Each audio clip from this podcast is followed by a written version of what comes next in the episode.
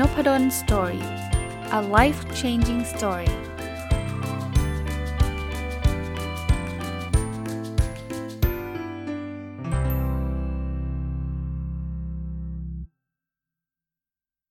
สวัสดีครับ ยินดีต้อนรับเข้าสู่นพดล story พอดแคสต์นะครับ วันนี้เอาหนังสือที่ชื่อว่า 1000 plus little habits of happy successful relationships ของคุณ Marc and Angel Chernoff มา รีวิวอีกนะครับช่วงนี้อาจจะเป็นหนังสือเล่มนี้เยอะนิดนึงนะครับก็สนุกดีนะครับ แล้วก็หนังสือที่อ่านก็ยังอ่านอยู่แต่อ่านพร้อมกันหลาย ๆเล่มนะครับ เดี๋ยวเสร็จบางเล่มผมคงต้องเลือกนะครับ บางเล่มคงเอามารีวิวนะครับ บางเล่มก็อาจจะไม่ได้รีวิวนะอะวันนี้บทความที่ผมจะชวนคุยนะครับ ชื่อ 28 ways to uncomplicate your relationships ก็คือ 28 วิธีที่จะทำให้ความสัมพันธ์ที่มันเคยซับซ้อน มันเคยวุ่นวายเนี่ย มัน มันมันลดความวุ่นวายลง คือเหมือนเหมือนเป็นการแก้ปัญหาความสัมพันธ์นั่นแหละนะครับ ก็วันเดียวคงไม่จบน่าจะ 2 ตอน เพราะว่า 28 วิธีเนี่ยนะครับถ้าวันเดียวมันจะพูดได้นิดเดียวนะครับ ก็วันแรกก่อนนะครับ วันนี้เริ่มต้นวิธีแรกนะเขาบอกว่า เราต้องเลิกที่จะคาดหวังว่าใครจะมารักเราเใครจะมาสนใจเรา ให้เราอะ รักตัวเองแล้วก็สนใจตัวเองนะครับ คือคือบางคนบอกเอา้าคาดให้คนอื่นรักไม่ได้หรอ ถ้าเราคาดหวังเยอะมากเกินไป เราก็จะผิดหวังครับ ด้วยความจริงคือเราไม่สามารถเปลี่ยนใครได้จริงไหมเพราะฉะนั้นถ้าเราบอกว่าแฟนเราจะต้องดูแลเราขนาดนั้นขนาดนี้เเพื่อนเราจะต้องออทำนู่นทำนี่ให้เราตลอดเวลา ถ้าเราคิดแบบนี้ทุกอย่างมันก็วุ่นวายอะนะเอ๊ะทำไมเธอไม่อย่างนั้นล่ะทำไมเธอไม่อย่างนี้ล่ะ ก็วุ่นวาย เริ่มต้นจากการรักตัวเราเองเคารพตัวเองนะครับ อย่าไปคาดหวังกับใคร ถ้าเราไม่คาดหวังเนี่ย เดี๋ยวเขาทำอะไรให้เราอาจจะรู้สึกดีก็ได้นะ ผมไม่ได้บอกว่า โอ้ถ้างั้นแปลว่าเขาจะทำอะไรแย่ๆกับเราก็ได้คนละเรื่องนะครับ ที่ผมกำลังพูดคือ เราเราอยากให้เขาทำสิ่งดีอยู่แล้วแหละ แต่ว่าไม่ใช่ถึงขนาดที่ว่าโอ้โหจะต้อง 99 เต็มร้อยหรือร้อยเต็มร้อย ถ้าเราไปคิดถึงขนาดนั้นเนี่ย คาดหวังสูงสูงมาก ๆ เนี่ย สุดท้ายเขาก็ทนอยู่กับเราไม่ได้นะทำอะไรก็ผิดไปหมดนะนะครับ ข้อที่ 2 คือ ให้เราเริ่มที่จะยอมรับความบกพร่องของตัวเราเอง คือบางคนเนี่ยนะไม่ใช่บางคนหรอกผมว่าทุกคนมีข้อบกพร่องนะไม่มากก็น้อยนะมันไม่มีใครที่ดีทุกอย่างทุกเรื่อง แล้วจริงๆเนี่ยไอ้คำว่าดีหรือบกพร่องเนี่ยมันก็ขึ้นอยู่กับบริบทอีก บางอย่างนิสัยบางอย่างเนี่ยอาจจะเป็นนิสัยที่คนบางคนชอบ แต่คนอีกคนหนึ่งไม่ชอบก็ได้ เช่น เราเป็นคนล่าเริงจำใส คนนี้อาจจะชอบ แต่คนหนึ่งอาจจะบอกว่ามันเป็นคนที่ไม่ค่อยซีเรียสเลยนะ จริง ๆ มันจะมาล่าเริงอะไรนักหนา เขาอาจจะไม่ชอบก็ได้ คราวนี้กลับมาครับ ถ้าเราแบบไม่ยอมรับข้อบกพร่องของตัวเองเนี่ย เราจะดีเฟนต์เราจะพยายามป้องกันตัวเอง เฮ้ย ฉันน่ะดีกับเธอทุกอย่างทุกเรื่องเลยนะ พอคู่ชีวิตเราแฟนเราหรือเพื่อนเราเนี่ยเขาอาจจะมาบอกว่าไม่นะนี้เธอทำแล้วฉันไม่พอใจเราก็ไม่ยอม ถ้าไม่ยอมก็เดี๋ยวก็ทะเลาะกันใช่ไหมเพราะเราอยากจะเป็นคนถูกร้อยเปอร์เซ็นต์ไง บางทีเราต้องยอมรับนะครับว่าบางอย่างเนี่ยมันไม่ใช่นิสัยที่ถูกต้องหรือว่าไม่ใช่การกระทำที่ดีนัก กับคู่ชีวิตเรากับเพื่อนเรากับแฟนเรานะครับ ยอมรับไม่ได้แปลว่าฉันยอมรับแล้วแต่ฉันก็จะทำต่อ ยอมรับบางทีก็นำไปสู่การแก้ไขปรับปรุง แต่ก็ไม่ใช่ว่าฉันจะต้องปรับปรุงทุกอย่างที่เป็นตัวตนฉันกลายเป็นไม่ไม่ได้เป็นตัวของตัวเองคือทุกอย่างครับมันมีจุด จุดสมดุลอยู่มากเกินไปก็ไม่ดีน้อยเกินไปก็ไม่ดี แต่ว่าอย่างแรกก็คือเราจำเป็นที่ต้องยอมรับนะ ว่าเรามีข้อบกพร่องแล้วก็ถ้าเราแคร์ความรู้สึกเขาแล้วสิ่งนี้เราสามารถปรับปรุงได้แก้ไขได้ ก็ปรับปรุงแก้ไขซะ แต่ถ้าเกิดมันเป็นตัวตนเรามากๆ ถ้าเกิดปรับปรุงแล้วฉันจะมีชีวิตชีวิตไม่มีความสุขเลย ก็ต้องบอกเขานะครับว่าผมยอมรับนะเรื่องนี้ เป็นเรื่องที่มันอาจจะไม่ดีนัก แต่ เปลี่ยนเนี่ยผมก็จะเป็นชีวิตที่อาจจะไม่มีความสุข เช่น ผมเป็นคน introvert เนี่ย บางคนอาจจะไม่ชอบก็ได้นะ ว่าอะไรกันนักหนาชวนไปปาร์ตี้ก็ไม่ยอมไปอะไรเงี้ย ก็ยอมรับว่าอันนี้ก็จะเป็นข้อบกพร่องเรา เราอาจจะไม่ใช่เพื่อนที่แบบโอ้ทุกครั้งที่เพื่อนชวนแล้วฉันจะต้องไปทุกครั้งนะ แต่ว่ามันก็เป็นตัวตนเราใช่ไหมก็บอกเขาว่าเอออาจจะเป็นความผิดของเรานะที่เราไม่ค่อยชอบไปปาร์ตี้แต่ว่าเออมันก็ตัวตนเราอะนะครับอะอันที่3เนาะ เลิกเปรียบเทียบได้แล้วนะครับ คนที่ชอบเปรียบเทียบเยอะๆ ชอบแข่งขันเยอะๆ เนี่ย มักจะมีปัญหาเรื่องความสัมพันธ์นะ เอาแค่เพื่อนกันเนี่ย บางทีเพื่อนได้คะแนนเยอะ รู้สึกผิด รู้สึกแย่ รู้สึกไม่ดี รู้สึกอิจฉา เฮ้ยทำไมมันอ่านหนังสือน้อยทำไมมันได้คะแนนเยอะกว่าเรา มีความสุขไหมครับ ไม่มีหรอกนะแล้วถ้าเพื่อนรู้ว่าเรารู้สึกแย่เวลาเขาได้คะแนนดี คิดว่าเขาจะชอบเราไหม คุณชอบเพื่อนที่เขารู้สึกแย่เวลาคุณเก่งกว่าเขาไหมไม่ชอบถูกไหมความสัมพันธ์มันก็ก็แย่ เพราะฉะนั้นเนี่ยมันเปลี่ยนที่ตัวเราครับก็คือเลิกเปรียบเทียบนะหรือถ้าเปรียบเทียบก็อย่าไปเอาแบบ ฉันจะต้องเอาชนะค้างคานกัน เพื่อนเก่งกว่าเราเนี่ยดีใจกับเพื่อนเลยนะ เรามีเพื่อนเก่งนี่เป็นบุญแล้วนะ เอาตรงๆ จริง ๆ เพราะว่าต่อไปในอนาคตใครจะไปรู้ครับ เพื่อนเราอาจจะ เก่งมากๆจนกระทั่งเราทำธุรกิจอันนี้เราต้องการคนเก่งมาช่วยเพื่อนเราเอาอาจจะเป็นคนที่ช่วยเราได้เยอะแยะเลย ถ้าเรารักกัน แต่ถ้าเกิดเอาแต่แข่งขันกันเนี่ยมันกลายเป็นศัตรูไป มันก็ไม่เป็นเพื่อน แล้วไปทำให้เขาไม่เก่งไม่ได้อีกโอ้โหแบบเดือดร้อนทันทีเวลาเขาเก่ง ที่พูดมาเนี่ยคือผมอาจจะอายุพอสมควรแล้วนะครับ ก็เลยก็เลยเห็นเห็นเคสพวกนี้เยอะแยะเลยครับ แล้วยิ่งมาเป็นอาจารย์นะบางทีเราก็เห็นลูกศิษย์ที่แบบแข่งกันเกินไปอะ่ะ นะครับเราก็รู้สึกแย่ ขอดูคะแนนเพื่อนก็ยังมี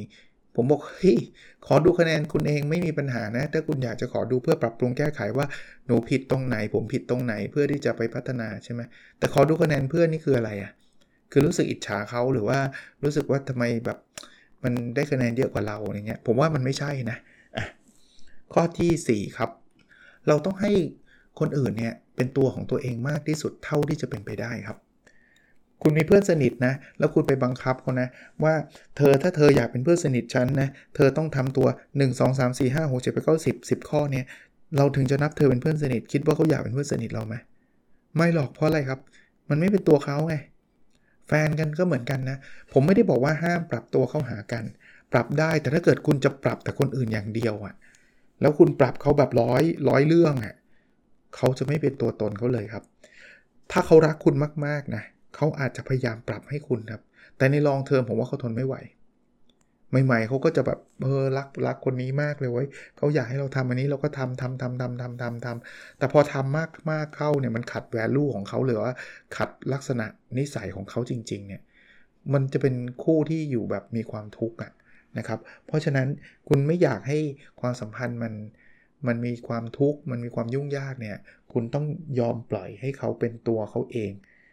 มากที่สุดเท่าที่จะเป็นไปได้ ถ้าเป็นตัวของตัวเองนะ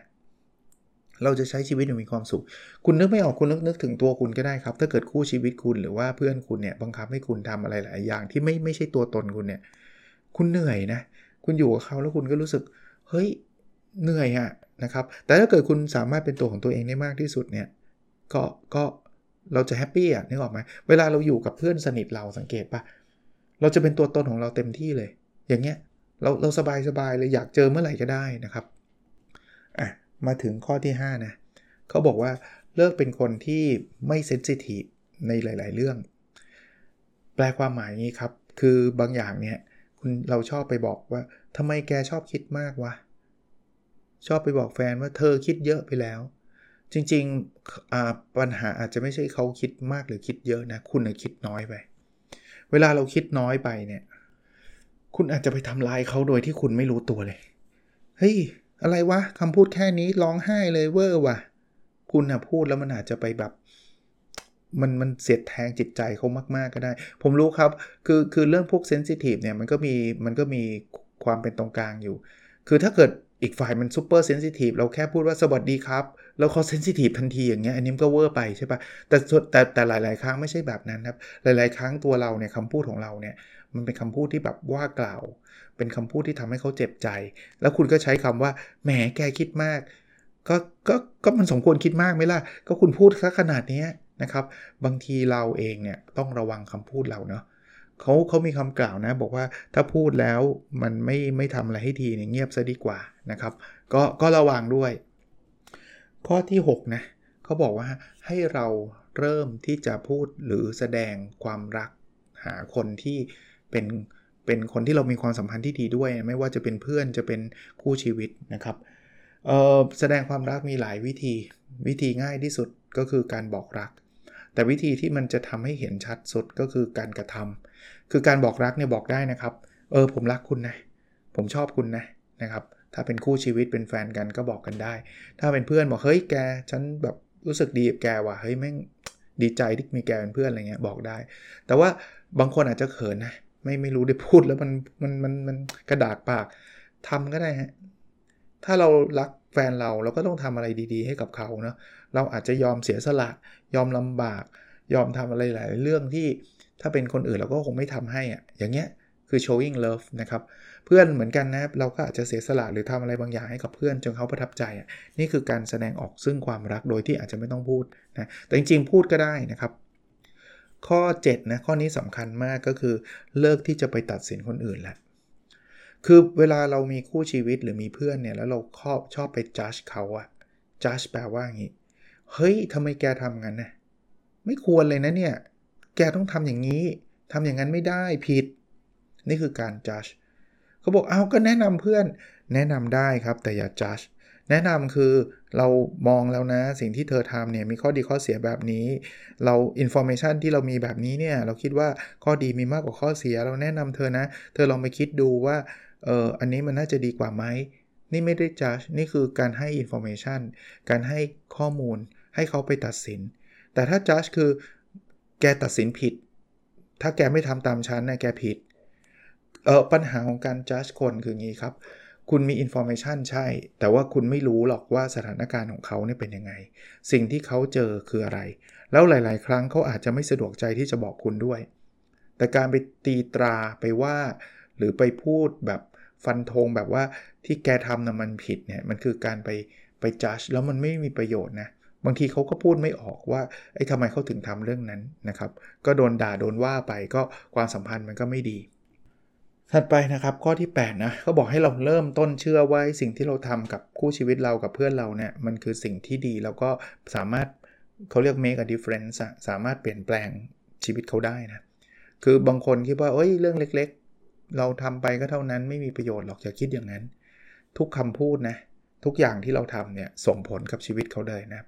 เพราะฉะนั้นผมถึงบอกเมื่อกี้ไงว่าระวังคำพูดระวังการกระทำเพราะว่าสิ่งเหล่านี้ส่งผลต่อชีวิต เราไม่ได้พูดถึงเพื่อนหรือหรือแม้กระทั่ง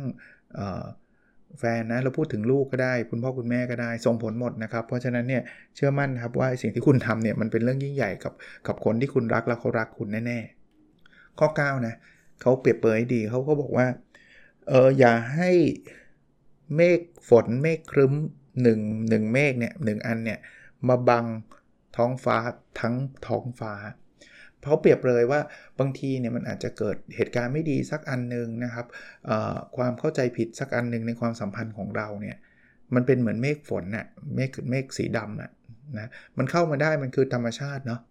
แต่อย่าให้มันมาบังทั้งท้องฟ้าครับให้มันเป็นเมฆเมฆเดียว แล้วเดี๋ยวมันมามันก็ผ่านไปนะเพราะฉะนั้นเนี่ยเพื่อนเราอาจจะทำอะไรผิดพลาดไปบ้างนะครับคู่ชีวิตเราอาจจะทำอะไรผิดพลาดไปบ้าง ปล่อยผ่านบ้างนะ ถ้าเราแบบโหยผิดครั้งเดียวนี่คุยกัน 10 ปีเลย ขุดขึ้นมาทุกวันเนี่ยไม่ไหวนะครับ เราอาจจะต้องยอมปล่อยผ่านนะเราคุยกันรู้เรื่องสักครั้งหนึ่งก็ได้จบเขาก็ไม่ได้ตั้งใจเขาก็รู้แล้ว เราก็เข้าใจแล้วก็จบนะครับอะข้อที่ 10เนาะให้เราเริ่มทำอะไรที่ดีกับตัวเองด้วยนะครับ อันนี้อันนี้ฝากไว้สำหรับคนที่แบบว่าเป็นแบบ ผู้ให้อย่างเดียวนะบางคนนี่แบบว่าฉันเกิดมาเพื่อเป็นผู้ให้เอ่อการเป็นผู้ให้เป็นสิ่งที่ดีนะครับ แต่จะไม่ดีเลยถ้าเกิดมันเป็นการเบียดเบียนตัวเองนะครับเพราะฉะนั้นเนี่ยสิ่งที่เราต้องทำคือเราให้ได้นะไม่ใช่ว่าห้ามให้ช่วยเหลือคนอื่นได้ไม่ใช่ห้ามช่วย แต่มันต้องไม่ช่วยจนกระทั่งตัวเราแย่นะครับ ผมว่ามันอาจจะมีค่านิยมเก่าๆมาว่าโอ้ฉันคนนี้ช่วยช่วยคนอื่นจนกระทั่งตัวเองแย่แล้วแบบ ปบมือให้เลย คนนี้เป็นคนที่แบบสุดยอดเลย แต่ผมว่าค่านิยมนั้นไม่ถูกส่วนตัวผมคิดว่าแบบนั้น คือถ้าเกิดคุณช่วยคนอื่นแต่ตัวเองแย่เนี่ยผมว่าเป็นการช่วยที่ไม่ไม่ถูกต้อง ต่อให้คนนั้นเป็นคนที่คุณรักมากๆก็เถอะเขาคนที่คุณรักเนี่ยเขาไม่แฮปปี้หรอกนะครับ ถ้าเกิดคุณช่วยเขาแต่ตัวคุณแย่นะครับ เพราะฉะนั้นเราต้องทำอะไรเพื่อตัวเองด้วยในขณะที่เราจะช่วยคนอื่นนะครับ ข้อที่ 10 ให้เราเลิกคิดว่าฉันจะต้องเป็นผู้ที่ถูกต้องตลอดเวลา มีใครตอนนี้คิดไหมครับว่าคู่ชีวิตเรา ลูกเรา พ่อแม่เรา เพื่อนเราเขาทำผิดแต่เราไม่เคยทำผิดเลย คิดแบบนี้ไหมครับ ถ้าคิดแบบนี้ผมว่าคิดใหม่ เพราะว่าถ้าเราจะเอาชนะ ผมว่าคู่ความสัมพันธ์ของลูกกับพ่อแม่ ความสัมพันธ์ของเพื่อน ความสัมพันธ์ของคู่ชีวิตเนี่ยจะไม่ดีหรอกครับ มันจะมีแต่การเอาชนะค้าคานกัน ซึ่งไม่คุ้มค่าเลย บางทีพ่อแม่ไม่คุยกับลูก ลูกไม่คุยกับพ่อแม่เพราะเรื่องเล็กนิดเดียวจนกระทั่งบางทีถามเขาว่าเรื่องอะไรเขายังลืมไปแล้วเลย แต่โกรธกันมากนะครับ เพื่อนกันไม่คุยกัน เพราะเรื่องอะไรก็ไม่รู้ แต่ว่าฉันจะต้องถูก ถ้าแกไม่ขอโทษฉันจะไม่คุยกับแกอีกเลยตลอดชีวิต มีนะ แล้วก็เป็นแบบนั้นจริงๆนะ ซึ่งน่าเสียดายไหมครับ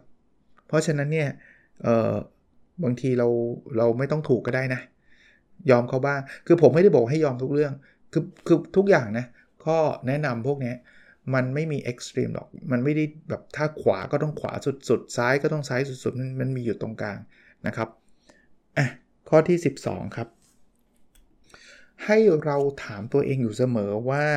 สิ่งที่เราทำเนี้ยจะทำให้คนที่เรารักหรือเราเป็นห่วงเนี่ยเขาเจ็บปวดบ้างไหม ทุกเรื่องเลยนะครับ ใครที่กำลังจะพูดจาอะไรไม่ดีออกไป ใครที่กำลังจะทำอะไรด้วยความโกรธ ผมรู้แหละความโกรธมัน มันบางทีมันหยุดยั้งยากนะ แต่ว่าถ้าเกิดเราฝึกถามตัวเองเนาะ ถ้าโกรธเนี่ยผมแนะนำเดินออกมาก่อน แล้วถามว่าไอ้สิ่งที่เรากำลังจะทำเนี่ยกำลังจะพูดกำลังจะทำอะไรหลายอย่างเนี่ย มันทำให้คนที่เรารักเนี่ยเจ็บปวดไหม ถ้ามันทำอย่าทำนะครับ อย่าทำโกรธอย่าเพิ่งพูด ถ้าเกิดพูดเดี๋ยวมันจะพังนะครับมันจะทะเลาะกัน ก็วิธีการของผมเองนะครับหนังสือก็ไม่ได้เขียนก็คือ ผมก็จะเดินออกมาจากที่โกรธนั้น ไปตั้งสติ เพราะตอนโกรธมันไม่มีสติ มันเอาอารมณ์มาทับสติเรานะครับ ตั้งสติแล้วถามดูดีๆ ว่าเราต้องการอะไรนะมาถึงข้อที่ 13 นะ เลิกที่จะไปโฟกัสกับความสวยความงามตลอดเวลา คือมันมี ผมว่าวัยรุ่นอาจจะเป็นเยอะอันเนี้ย แต่ว่าแต่จริงคนคนอายุเยอะก็เป็นนะ คือเออเธอต้องสวยนะ ฉันถึงต้องรักเธอนะครับ ถ้าเธออ้วนฉันไม่รักเธอหรอกอะไรเงี้ย คือคืออยากให้แฟนเราสวยได้ แฟนเราหล่อได้ครับ แต่ถ้าเกิดคุณคุณโฟกัสแต่เรื่องนี้นะ คุณนึกภาพนะแฟนคุณเจอคุณเอ้ยวันนี้อ้วนขึ้นนี่ว่า คุณต้องไปลดแล้วนะ เฮ้ยวันนี้สิวขึ้น เฮ้ยทำไงอะทำไมสิวสิวขึ้น คุณมีความสุขไหมมีมีแบบเจอหน้ากันมีแต่คนแบบว่า ทักเรื่องรูปร่างคุณตลอดเวลา แล้วแล้วเป็นคนที่เรารักด้วยอย่างเงี้ย ผมคิดว่าคงแบบเฮ้ยพอได้ไหมอะใช่ปะคือคือเข้าใจแหละเราแฟนเราอยากให้เราหล่อเราสวยอะก็เข้าใจแต่ว่าถ้าเขาโฟกัสมากเกินไป ตลอดเวลาเนี่ยมันก็ไม่ไหวเหมือนเหมือนเราอะเราไปโฟกัสคนอื่นอย่างเงี้ยแล้วก็ไปแบบบีบบังคับเขาอย่างเงี้ยไปพูดทำให้เขารู้สึกแย่อย่างเงี้ยมันไม่เวิร์กหรอกนะครับ มาถึงข้อสุดท้ายของวันนี้ ครึ่งหนึ่งพอดีนะ มันมี 28 ข้อนะ ก็ข้อที่ 14 เนาะให้เราเริ่มสังเกตสิ่งเล็กๆ น้อยๆ ข้อนี้ตัวผมเองก็ก็ต้องบอกว่าต้องฝึกด้วยนะครับข้อนี้ผมเป็นคนที่ยอมรับว่าอาจจะไม่ค่อยได้สังเกตคนมากนะัก แต่การสังเกตเนี่ยส่งผลนะ เช่น ภรรยาทำผมมาทักเขาสักสักนิดหนึ่งเฮ้ยทำผมมาเหรออะไรเงี้ยบางทีทำมาผมก็ไม่เห็นนะ คือภรรยาเขาก็บอกว่ามีอะไรเปลี่ยนไปไหมเอาละสิ อะไรเปลี่ยนวะเพราะผมเป็นคนไม่ค่อยสังเกตไง ยกเว้นว่าโอ้ผมยาวแล้วตัดสั้นเลยอย่างนี้มันชัด แต่บางทีเขาแค่ทำมานิดเดียวอะซึ่งไม่ดีนะ ซึ่งไม่ดี เราเราควรจะต้องสังเกตนะครับ เออเล็ก ๆ น้อยๆ ไม่ได้แปลว่าเรื่องเรื่องเรื่องรูปร่างเรื่องผมเรื่องอะไรแบบนี้อย่างเดียวนะ หลาย ๆ อย่างที่เขาทำให้เราอะถ้าเขาทำแล้วเนี่ย ขอบคุณเขา ถึงแม้ว่าเป็นการแค่ ยกน้ำมาให้อะไรเงี้ยมันไม่ได้เป็นแบบโอ้อะไรมากมายใช่ไหมแต่เนี่ยคือสิ่งเล็กๆน้อยๆที่เป็นสิ่งที่ดีนะครับโอเค วันนี้คงประมาณนี้ก่อนนะ เดี๋ยววันพรุ่งนี้จะมาต่อตอนที่ 15 ถึงตอนที่ 28 นะครับ ชื่อบทความคือ 28 ways to uncomplicate your relationships นะครับ หรือ 28 วิธีที่จะทำให้ความสัมพันธ์ที่ยุ่งเหยิงมันมันยุ่งเหยิงน้อยลงนะ แล้วก็ หนังสือนะ 1000 plus little habits of happy successful relationships ของคุณ Mark and Angel Chernoff นะครับ โอเคครับ แล้วเราพบกันในอีพิโดถัดไปนะครับ สวัสดีครับ